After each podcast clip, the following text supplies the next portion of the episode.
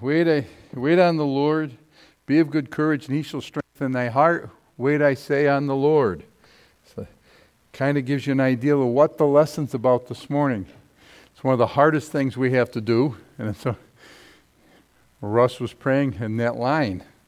Okay, and that is it's waiting on him. And things in your life, it's very hard. And most people think when they think they got to wait, they feel like they're at the door, men, this is the way men think, they're at the door waiting for their wife to come to the door so they can leave. And so they're saying, oh, come on. You know, and they're just sitting there. But the truth of the matter is, God's waiting is an active wait. You're to be about your father's business. It's like the servant of Abraham when he went to get a bride for Isaac said, I, being in the way, the Lord led me to the house of my master's brethren. Okay, so you have that situation with it. And so when it comes to this, and when it comes to relationships, friendships with each other, we should also remember how important it is to have courage, patience, obedience, and faith. Working at a friendship is a great investment. It will pay off in many ways. And you could say that I'm going to tell you any really good marriage ends up becoming a friendship. It needs to be that way. Okay? And so, courage, it takes courage to be honest and tell the truth in love. So many times we deal with people and we're not honest with them and they're not honest with us, and then you don't know what's going on, and then you know what happens? The enemy of your soul will play head games with you. Plain and simple. He'll, you know, it's for we wrestle not against flesh and blood, but against principalities, against powers, against the rulers of darkness of this world, against spiritual wickedness in high places. Though we walk in the flesh, we do not war after the flesh, for the weapons of our warfare are not carnal, they're not physical, fleshly, but mighty through God to the pulling down of strongholds. You've got to understand that if you're going to be, get through the Christian life without a bunch of bitterness, hurt, and pain. And that is casting down imaginations and every high thing that exalted itself against the knowledge of God and bringing to captivity every thought to the obedience of Christ.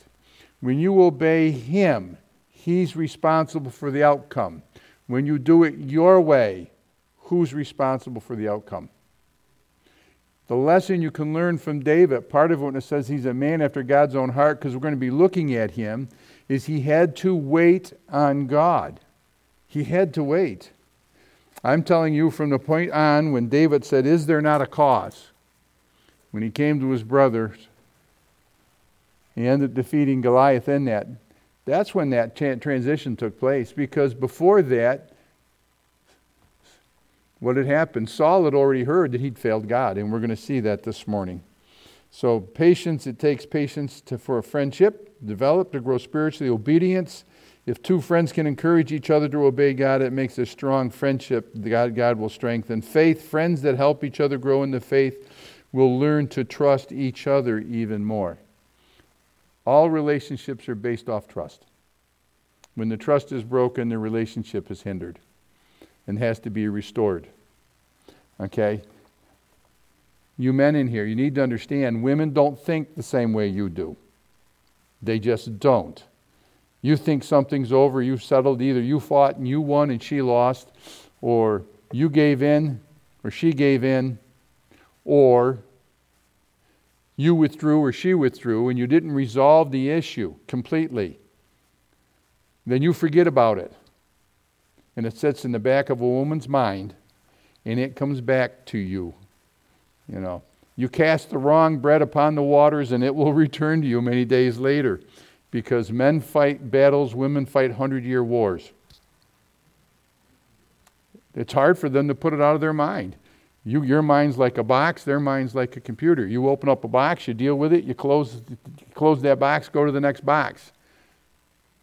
They're always thinking about all those things. It's running in the background. And until they can dump the garbage and, and close down that application, it's running in the background. And guys, you're going to think something is resolved when it's not because you haven't bothered to truly resolve the issue. And that, that becomes very painful, and it's very hard for us to wait. How many, I won't ask you to raise your hands, but how many of you guys have thought something was resolved and then two years later you run into a problem and your wife brings back up that thing from two years ago and you did forgotten totally about it? And she's going, Yeah, but do you remember? Okay? You say, Where does this come from? Because we need to do it God's way, and waiting upon Him is active. Now, when you're waiting on the Lord to do things in a relationship, you need to do what you can to protect that relationship, to strengthen that relationship. It's an act of waiting. Okay, and that's the big thing. It's not sitting on your haunches and saying, okay, God, show me. That's not how that works. Because you have to fulfill the other parts of obedience to Him. Okay, so now we're going to see this in, in David. So I want you to turn to 2 Samuel chapter 1. We're going to jump around a little bit, okay? 2 Samuel chapter 1. Now it came to pass after the death of Saul, when David was returned from the slaughter of the Amalekites, and David had abode two days in Ziklag. And it came to pass on the third day that, behold, a man came out of the camp of Saul with his clothes rent and earth upon his head. And so it was when he came to David that he fell on his face and did obeisance. That means he's paying homage to him, he's humbling himself before him. And David said unto him, From whence comest thou? And he said, Out of the camp of Israel I am escaped. And David said unto him, How went the matter? I pray thee, tell me. And he answered, The people are fled from the battle, and many of the people are also are fallen and dead, and Saul and Jonathan his son are dead also. Jonathan in David's heart had been knit together. They were closer than blood brothers. Their hearts were knit together. And, and David said unto the young man that told him, How knowest thou that Saul and Jonathan his son be dead? And the young man that told him said, As I happened by chance upon Mount Gil- Gil- Gilboa, behold, Saul leaned upon his spear, and lo, the chariots and the horsemen followed hard after him. And when he looked behind him, he saw me and called unto me, and I answered, Here am I. And he said unto me, Who art thou? And he answered unto him, I am an Amalekite. Well, that you know the guy's destined to go then, anyways. Study out who the, the Amalekites are. And he said unto him again, Stand, I pray thee, upon me, and slay me, for the anguish has come upon me, because my life is yet whole in me. So I stood upon him and slew him, because I was sure that he could not live after he was fallen. And I took the crown that was upon his head and bracelet that was on his arm, and I brought them hither to my Lord. So you think the guy's doing the guy he you know he was a Kevorkian, right? He put him out of his misery, you know that that. And David took hold of his clothes and rent them, and likewise all the men that were with him. And they mourned and wept and fasted until even for Saul and Jonathan his son, and for the people of the Lord, and for the house of Israel, because they were fallen by the sword. And David said unto the young man and that told him, Whence art art thou? And he answered, I am the son of a stranger, an Amalekite. And David said unto him, How wast thou not afraid to stretch forth thy hand to destroy the Lord's anointed? And David called one of the young men and said, Go near and fall upon him. And he smote him that he died. He's thinking, I just brought you news. I did what the guy asked, and I brought you the crown. Succession of the crown, and this evil happened. See, but you can understand, David had waited patiently. He had run from Saul to keep his own life. He would not touch the Lord's anointed. He didn't go after that who was called of God. And Saul reigned 40 years as king. You look at the account, you know David's going to take over. He learned of Saul and Jonathan's death. And you look at verse 11, and David took hold of his clothes and rent them. You can look out what it means. That doesn't mean he put them out for usury for someone else. He was pulling and tearing his clothes. You see it in verse 11 and 12. Look at verse 17. And David lamented with this lamentation over Saul and over Jonathan his son. Okay, look at verse 23. And Saul and Jonathan were lovely and pleasant in their lives, and in their death they were not divided. They were swifter than eagles, they were stronger than lions. Ye daughters of Israel, weep over Saul, who clothed you in scarlet, with other delights, who put on ornaments of gold upon your apparel. How are the mighty fallen in the midst of the battle? O Jonathan, thou wast slain in thine high places. I am distressed for thee, my brother Jonathan. Very pleasant hast thou been unto me. Thy love to me was wonderful, passing the love of women. How are the mighty fallen? The weapons of war perished. David's talking like the band of brothers. It's like the camaraderie that men in battle have in their relationship. There's nothing untoward about that. Men can love men in a godly way. They can have close friends in a godly way. They can be willing to go into battle with each other. And that's the relationship. Jonathan's heart was knit with David. Jonathan knew that David should be ruling and not his father.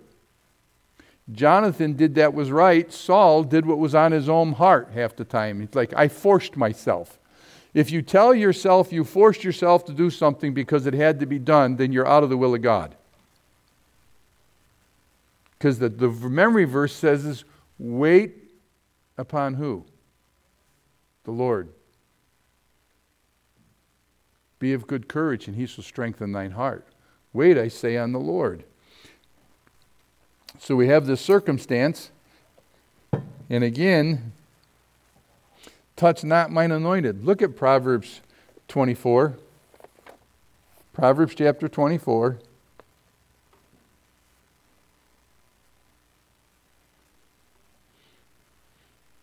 David mourned over both Saul and Jonathan. Saul, who tried to kill David multiple times, right?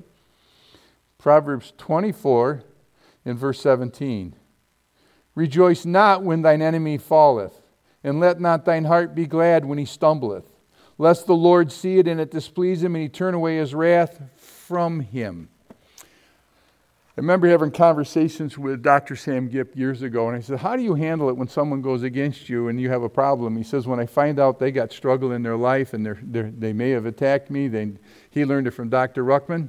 Believe it or not, you can think all you want. He was this hard so and so, this type of thing. When he found out that someone was in a, a rough strait, they had gone through it, he'd send them $300. There's times when he'd find out, he'd say, Go buy your wife a dress and go out to eat. Do something for them. And Sam would say, I had guys attack. He ended up making a friend out of somebody who had kind of badmouthed him, and they became good friends later on because they hit a hard spot. And Sam heard about it, called him up, and said, I'm praying for you. And then he mailed him an envelope. You see what I'm saying to you? Very petty is the person who rejoices over the, the problems of another person. That's not a man or a woman after God's own heart. We need to realize that. We weep with those who weep, we rejoice with those who rejoice. You know, even the Apostle Paul said, Alexander, the coppersmith, had done me much evil. Let him be what? Anathema, Maranatha. He put him in God's hands and then didn't dwell on that. Because it'll just steal time from your what you're supposed to be doing as you're waiting on God to reveal what His will is for you. Okay, see, so rejoice not when thy enemy falleth, and let not thine heart be glad when he stumbleth. When you do that, sometimes God will withdraw from them to teach you to have the right heart. Jesus spoke the truth when he was being persecuted, beaten, whipped, and crucified. But one of the, the last sayings on the cross, there's five sayings. He says, Father, forgive them, for they know not what they do. We don't rejoice. It's human nature, isn't it? Oh, they got theirs. But you don't want that. Not if your heart's going to be right with God. So I want to ask you what's your first reaction when something happens to somebody you consider who is not your friend and they've given you a hard time or you've had, they've given you problems? They're an enemy. Hmm? I have a man who gave me a hard time. He sends his property's up for sale. The guy threatened to shoot my house. He owned property on the pond. I kept trying to reach out to him. I said, We got to come to an understanding. Now, I'm going to tell you, I got in the flesh with him. I said, You ever threaten to shoot at my house or at my wife, I will end you. You don't know who I am. I was a sniper in Vietnam, and I don't care who you are. Don't you threaten my wife. And he goes, Well, I'll do. And I said, Well, that's good because right now you need to know I'm tape recording everything you're saying. It's right in my pocket. Oh, now we can just resolve this, can't we? And we did. And I, I took him venison. I'd stop in to see him. He's donated things to this church. Okay? Since then. But what did I have to do? Once I removed danger from my wife, so he understood, I kept reaching to him. Hard man to reach to. Mr. Teach Auto sold me all my property. Said, Bryant, I made one mistake. I sold that guy this. I should have never done that. He's not a good neighbor. How many don't have a good neighbor? You end up giving him a hard time all the time? Turn to Matthew chapter 5.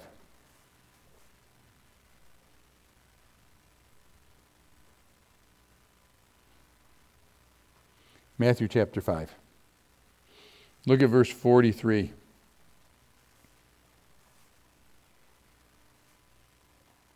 Ye have heard that it hath been said, Thou shalt love thy neighbor and hate thine enemy.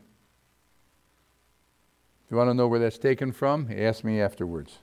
But I say unto you, love your enemies, bless them that curse you, do good to them that hate you, and pray for them which despitefully use you and persecute you. And another parallel passage that tells you that in so doing you shall heap burning coals of fire on their head. What are you doing? You're putting it in whose hands? God's hands. Watch what it continues and it says in verse 45 that ye may be children of your Father which is in heaven. For he maketh his sun to rise on the evil and the good, and sendeth rain on the just and on the unjust. For if you love them that love you, what reward have ye? Do not even the publicans do the same? And if ye salute your brethren only, what do ye more than others? Do not even the publicans so? Be ye therefore perfect. That's mature, okay, in a spiritual sense. Even as your Father which is in heaven is perfect. We're supposed to become more Christ like. Now, Jesus, he rebuked the scribes and the Pharisees, didn't he? He also showed them mercy. See, because your Bible teaches you in the book of Proverbs, and if you read it once a day, every day, 12 times a year, you'll have gone over this verse and you ought to know it. It says, By mercy and truth, iniquity is purged. By mercy and truth, you give him the truth. Okay? I ask you again, what's your first reaction when something bad happens to an enemy? Think about it. Now, I want you to turn to 1 Chronicles chapter 10. We can see why Saul was removed. You can see it. It's not hid. He didn't learn that to obey is better than sacrifice. 1 Chronicles 10, verse 13, it tells us this. So Saul died for his transgression which he committed against the Lord even against, so what? He transgressed against God, even against the word of the Lord, which he kept not. So he transgressed against God because he transgressed against God's word. And how did you transgress? He was told something and he didn't what? Do it God's way. which he kept not, and also for asking counsel of one that had a familiar spirit to inquire of it, and inquired not of the Lord. Therefore he slew him and turned the kingdom unto David, the son of Jesse. Do you see what happened with Saul? He didn't follow God, he didn't listen to the revealed word of God. He turned to a familiar spirit if it's not in agreement with God's word, uh, the leading of the Holy Spirit, it is an unclean spirit. And that is, if you've ever gone to a, a medium, you've ever played Ouija board, you ever used the eight ball, you need to confess that as sin. You think you're starting a game and you're opening a door. That's a familiar spirit. That's a family spirit. It'll be in your background. And it can continue to reach into your family. So you've got to break that chain. And Saul got to the place when he wouldn't do it God's way. He got nervous and he thought he had to do something, so he did what he thought was right instead of doing what God had told him to do through the prophet Samuel. And then later on, because he was upset and because God says, okay, I'm not hearing you. Because we're told in the Psalms, if I regard iniquity in my heart, the Lord will what? Not hear me. So you have to keep your account short with God because He says if you confess your sins, He is faithful and just to forgive you your sins and cleanse you from all unrighteousness. He desires the relationship, but He won't violate His word to have it with you. So He's giving you a way to restore it. Saul didn't do that. Saul never repented. He went, I'm sorry, I'm sorry, I'm sorry, I'm sorry. I'm sorry for what it cost me. He never repented of it. Do you understand what I'm saying, the difference? So he sought that. You know, what would have happened if David hadn't been patient? He might not have ended up receiving the kingdom. Question Have you ever missed an opportunity by not being patient and getting ahead of things? Got to do something. I just love I just love that. I had to have a Jeep CJ5. I got stuck more with the first four wheel drive vehicle I had. Just ask Howard Bacon. He pulled me out of more cricks. Okay. Because I had to have that. I didn't ask God on that. I refused to counsel on another one. I wanted something with better gas mileage. John, John's smiling because he said, Bryant, don't buy that car. And I go, but it's a Renault Alliance and it gets 37 miles the gallon. And he goes, Yeah, but I know about them. It's not going to be good. I didn't listen. You know, seek the counsel of someone who knows about that thing. And I didn't say, Hey, Lord, I, is it okay to buy this thing? There's, I talk to God that way now. Should I do this or shouldn't I do this? And I bought that thing. That's the car that I twisted the steering wheel right off the column to keep from killing somebody, and I got my neck injury from when they ran a stop sign in front of me. Twisted it right off. It was so small that that's the reason I have the damage to my neck because my head went forward the, the, the doorpost. And I hit that doorpost. You would have broken your neck, you'd be dead. Me, I'm too much of a meathead. Okay? But I wasn't, shouldn't have bought that car. So I want you to understand something. What happens? I'm just giving you examples with me. So I want you to know. Okay? You know what patience is? Patience is a demonstration of the trust of God. All relationships are built off trust. Patience is a demonstration of your trust in God. It's also a sign of maturity. Kids are in a rush. They got to have it. They're starving. They haven't eaten in three hours. They're going to die. okay, so he waited patiently. He was made king. God slowly opened the doors to his kingship. You ever notice when you have something, you want to give it to them, if you give them all at once, either they can't handle it, they aren't ready for it. It needs to be done in stages. Go to 1 Samuel 16. You still with me? 1 Samuel 16.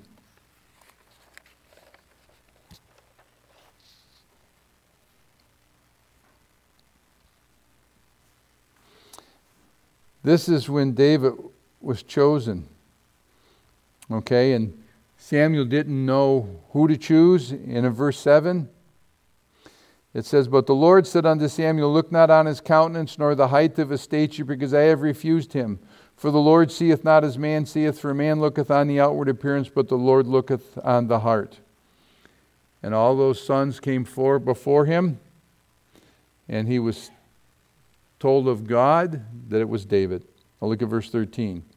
Then Samuel took the horn of oil and anointed him in the midst of his brethren, and the Spirit of the Lord came upon David from that day forward. So Samuel rose up and went to Ramah. He anointed him God's choice as king. So David immediately went out and cut off Saul's head, gutted Jonathan, and took the throne. No. See, he started.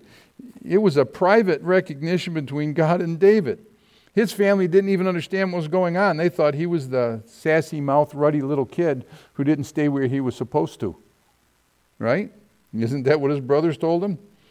Second, after Saul's death, the men of Judah anointed David king in Hebron. Go to 2 Samuel chapter 2. We read a lot in 2 Samuel chapter 1 about their lamenting David's mourning for his king, God's chosen, and for his brother. Jonathan. 2 Samuel chapter 2, look at verse 4. And the men of Judah came and there anointed David king over the house of Judah. And they told David, saying that the men of Jabesh Gilead were they that buried Saul. So he's anointed by the tribe of Judah. He's a man after God's own heart. He's a picture of the lion of the tribe of Judah, which is a reference to who? Jesus Christ. Judah was one of the 12 southern tribes. David was from this tribe, as well as Jesus is from the tribe of Judah. That's why the Jews couldn't understand him being a great high priest. He wasn't Levitical. Okay? He was Melchizedek or however you want to say it. He was of Melchizedek. Hebrew, Hebron, where they anointed him, is just 19 miles south of Jerusalem, and that's the headquarters of Judah. He reigned there for seven years. Look at 2 Samuel 5 5.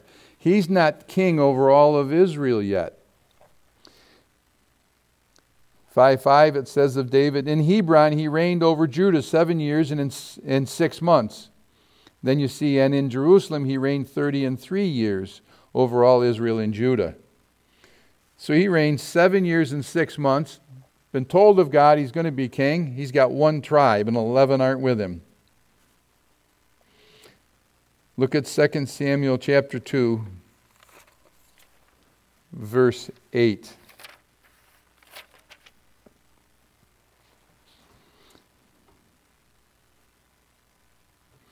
What you have here is they anointed David, and David sent messengers, verse 5, to Jabesh, the men of Jabesh Gilead, and said, Blessed be ye of the Lord, that ye have showed kindness unto your Lord, even unto Saul, and have buried him. So David was still concerned about how things were done to his king. And now the Lord show kindness and truth unto you. I also will requite you this kindness, because ye have done this thing. Therefore, now let your hands be strengthened, and be ye valiant, for your master Saul is dead, and also the house of Judah have anointed me king over them. Now look at this. But Abner, the son of Ner, captain of Saul's host, took Ishbosheth, the son of Saul, and brought him over to Mahanaim, and made him king over Gilead, and over the Asherites, and over Jezreel, and over Ephraim, and over Benjamin, and over all Israel. So he was over the 11 tribes. So a general put in who he wanted to be. He wasn't going to surrender it to David. That sounds like South American politics. Okay? So he makes Ishbosheth king over the rest. Abner then moved the headquarters to the other side of Jordan to protect themselves. God's plan was for David alone to rule over Israel. Again, go back to 1 Samuel chapter 13.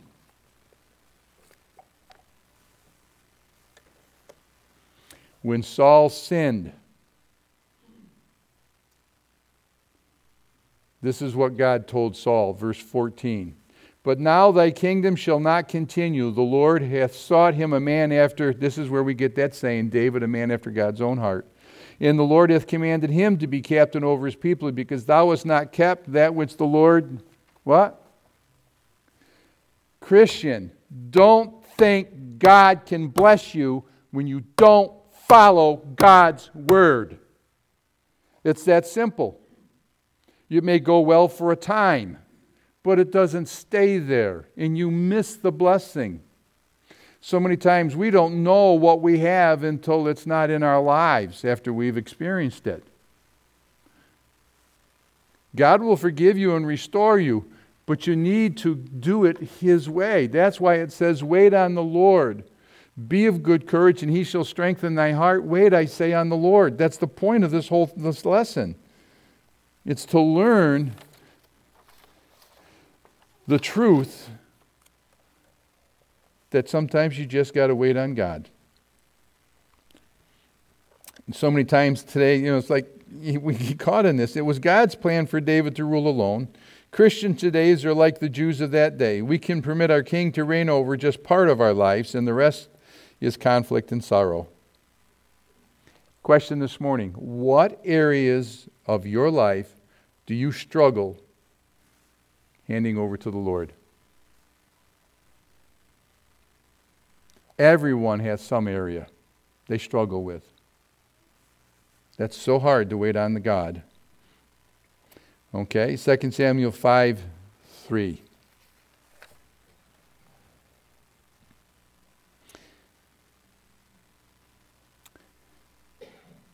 In Hebron, he reigned over Judah seven years and six months because he had a battle with Abner. David didn't want to have to go after the, the children of Israel. They were God's chosen people, they were his people. But he had to. And in Jerusalem, he reigned 33 years over all Israel and Judah. So here he's anointed king in Hebron. God begins to bless him. Look at 2 Samuel 3 in verse 1. Now there was a long war, yeah, seven years and six months, people.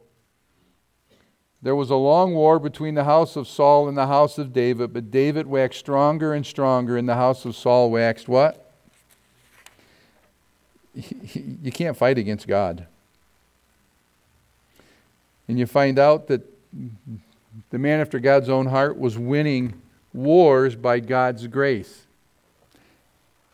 If you don't understand, you can turn around. There's people in this country that are going against Israel you got to realize when they came back to be reborn as a nation in 1947 48, it was a miracle. Russia and all the Arab countries went against them in 1967, and they brought in so much armament and hid it on the coast. In Syria, they had tunneled, they'd used machines and made caves. America had sent over a few of our scrap air, or, or planes, and their pilots shot down all of the planes that came against them. This small little army, it was like God directed the bullets out of the machine guns, and they took control of it. And Israel won that war. Study the background. They were vastly outnumbered, over a hundred to one.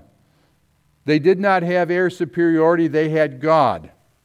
It took them, I believe, 12 weeks of a constant tractor trailer caravan to empty all the armament that Russia had brought in for the Muslims to use against Israel, to bring it back into a safe loading area.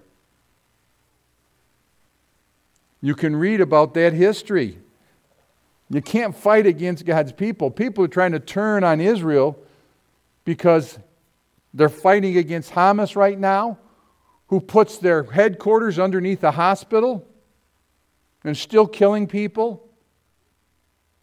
And they say, How can they dare do that? So be careful how you judge this. And you got to understand that's God's chosen people, and He will miraculously help them.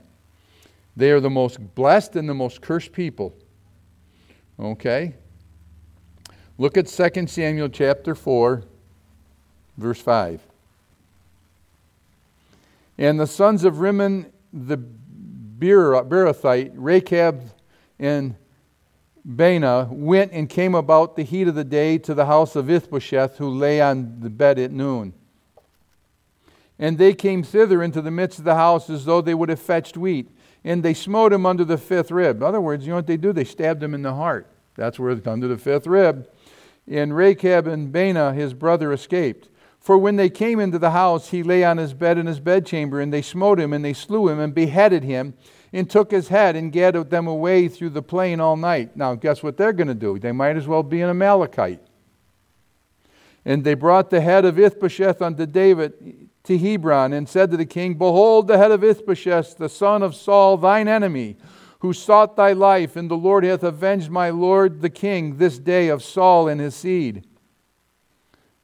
And David answered Rechab and Baanah his brother, the sons of Rimmon the Beerothite, and said unto them, As the Lord liveth, who hath redeemed my soul out of all adversity, when one told me, saying, Behold, Saul is dead, thinking to have brought good tidings, I took hold of him and slew him in Ziklag, who thought I would have gotten him or given him a reward for his tidings. How much more, when wicked men have slain the righteous person in his own house upon his bed? Shall I not therefore now require his blood of your hand and take you away from the earth? And David commanded his young men, and they slew them and cut off their hands and their feet and hanged them up over the pool in Hebron. And they took the head of Ishbosheth and buried in the sepulchre of Abron, or excuse me, of Abner in Hebron. You see how that works? You got to let God fight for you. Hmm? God will bring it about. People are always trying to help God out. Do you know that? I've done it. Have you ever tried to just help God out? You know, we can just give a little impetus, you know, and we've prayed about it and we know God will get on in our, on our direction. Thinking they're going to win favor with somebody, you don't win favor. David's a man after God's own heart. He's not going to touch God's anointed. He was 33 years old at this time and he reigned in Jerusalem for 33 years. Isn't that amazing? Don't rejoice over bad things happening to your enemy. You put them in God's hand. As I told you, Paul said, let them be anathema, maranatha. You turn them over to God and you go forward so they don't have to take any of your thoughts. Because let all bitterness, wrath, anger, clamor, evil speaking be put away from you with all malice, and be ye kind one to another, tenderhearted, forgiving one another, even as God for Christ's sake hath forgiven you.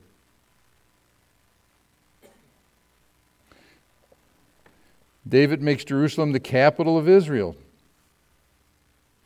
He needed a capital, cap, capital city, so he chose Jerusalem. Now, David was a Bethlehemite, but he chose Jerusalem. Look at 1 Kings 14. We're getting down towards the end of this. 1 Kings 14.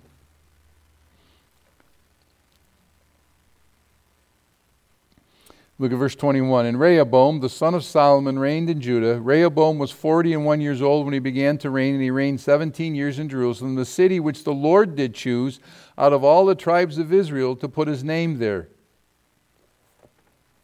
God had chosen it, he was following through it on choosing the right place. It came from the heart of God. At that time, Jebus was still ruling in Jerusalem. It was still a pagan city. That's why it's called Jebusites. Go back to 2 Samuel chapter 5. They were arrogant, the Jebusites. You know, this was a fortified city. No one's going to overcome them. 2 Samuel chapter 5.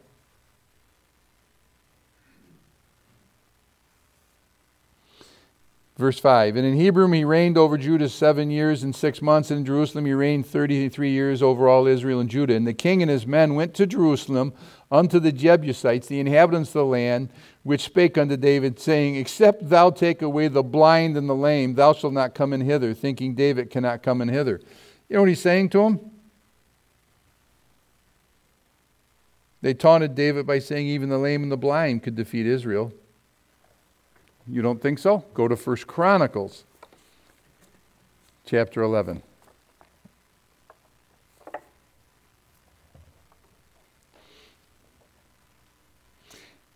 Then all Israel gathered themselves to David unto Hebron, saying, Behold, we are thy bone and thy flesh.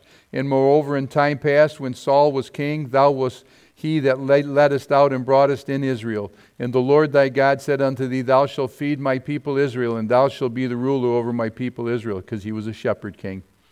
And a good shepherd gives his life for the sheep. Therefore came all the elders of Israel to the king in Hebron, and David made a covenant with them in Hebron before the Lord. And they anointed David king over Israel, according to the word of the Lord by Samuel.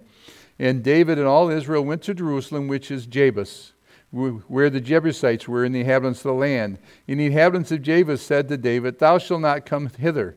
Nevertheless, David took the castle of Zion, which is, is the city of David. And David said, Whosoever smiteth the Jebusites first shall be chief and captain. So Joab, the son of Zeruiah, went up first, went first up and was chief. And David dwelt in the castle, and therefore they called it the city of David.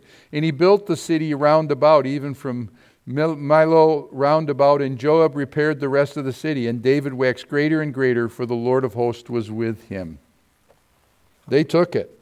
Names of Jerusalem the city of God, Mount Zion, my holy mountain. Got questions for you. Why do you think people fight over Jerusalem today? God put his name there. God put his name there. 1 Kings 14 and verse 21. Again, I'm just going to show you. It says, he, Rehoboam ruled 17 years in Jerusalem, the city which the Lord did choose out of the tribes of Israel to put his name there. It's the most controversial city in the world. It belongs to Israel. The Catholics try to take claim, there's cathedrals there. The Muslims try to take claim. Dome of the Rock, Dome of the Wind. The Dome of the Wind's going to fall, and they're going to rebuild the temple. It has to do with God's name being there. It causes conflict. Let this mind be in you, which also in Christ Jesus, who being in the form of God thought it not robbery to be equal with God, but made himself of no reputation, and took upon him the form of a servant, and was made in the likeness of men. And being found in fashion as a man, he humbled himself. This is the way we're supposed to be. And became obedient. This is the way we're supposed to be unto death, even the death of the cross. Wherefore God hath also God also hath highly exalted him and given him a name which is above what? That at the name of Jesus every knee should bow, of things in heaven, of things in earth, of things under the earth, and that every tongue shall confess that Jesus is Lord to the glory of God the Father. God's name is in Jerusalem. That's the city of the King. That's where Jesus returns to at the second coming. That's why it's the battleground. It'll be a place where he rules from for a millennium. Psalm 2. And we're done. Go to the book of Psalms, chapter 2.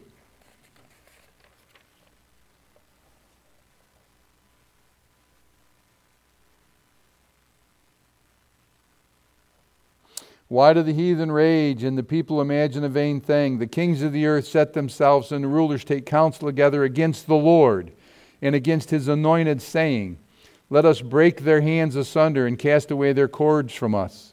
He that sitteth in the heavens shall laugh, the Lord shall have them in derision. Then shall he speak unto them in his wrath and vex them in his sore displeasure. Yet I have set what? My king upon my holy hill in Zion. I will declare the decree. The Lord has said to me, Thou art my son, this day I have begotten thee. Ask of me, and I shall give thee the heathen for thine inheritance, and the uttermost parts of the earth for thy possession. Thou shalt break them with a rod of iron, thou shalt dash them into pieces like a potter's vessel. Be wise now, therefore, O ye kings, and be instructed, ye judges of the earth. A thousand year reign from the most fought over city in the history of mankind. David waited. God blessed him. That's how he was a man after God's own heart. He was a good waiter. He would not put his hand on the man chosen of God. And then when he made sinful acts in his life, he repented of them. He was a good repenter. So, wait on the Lord be of good courage and he shall strengthen thy heart. Wait, I say, on the Lord. Take a break.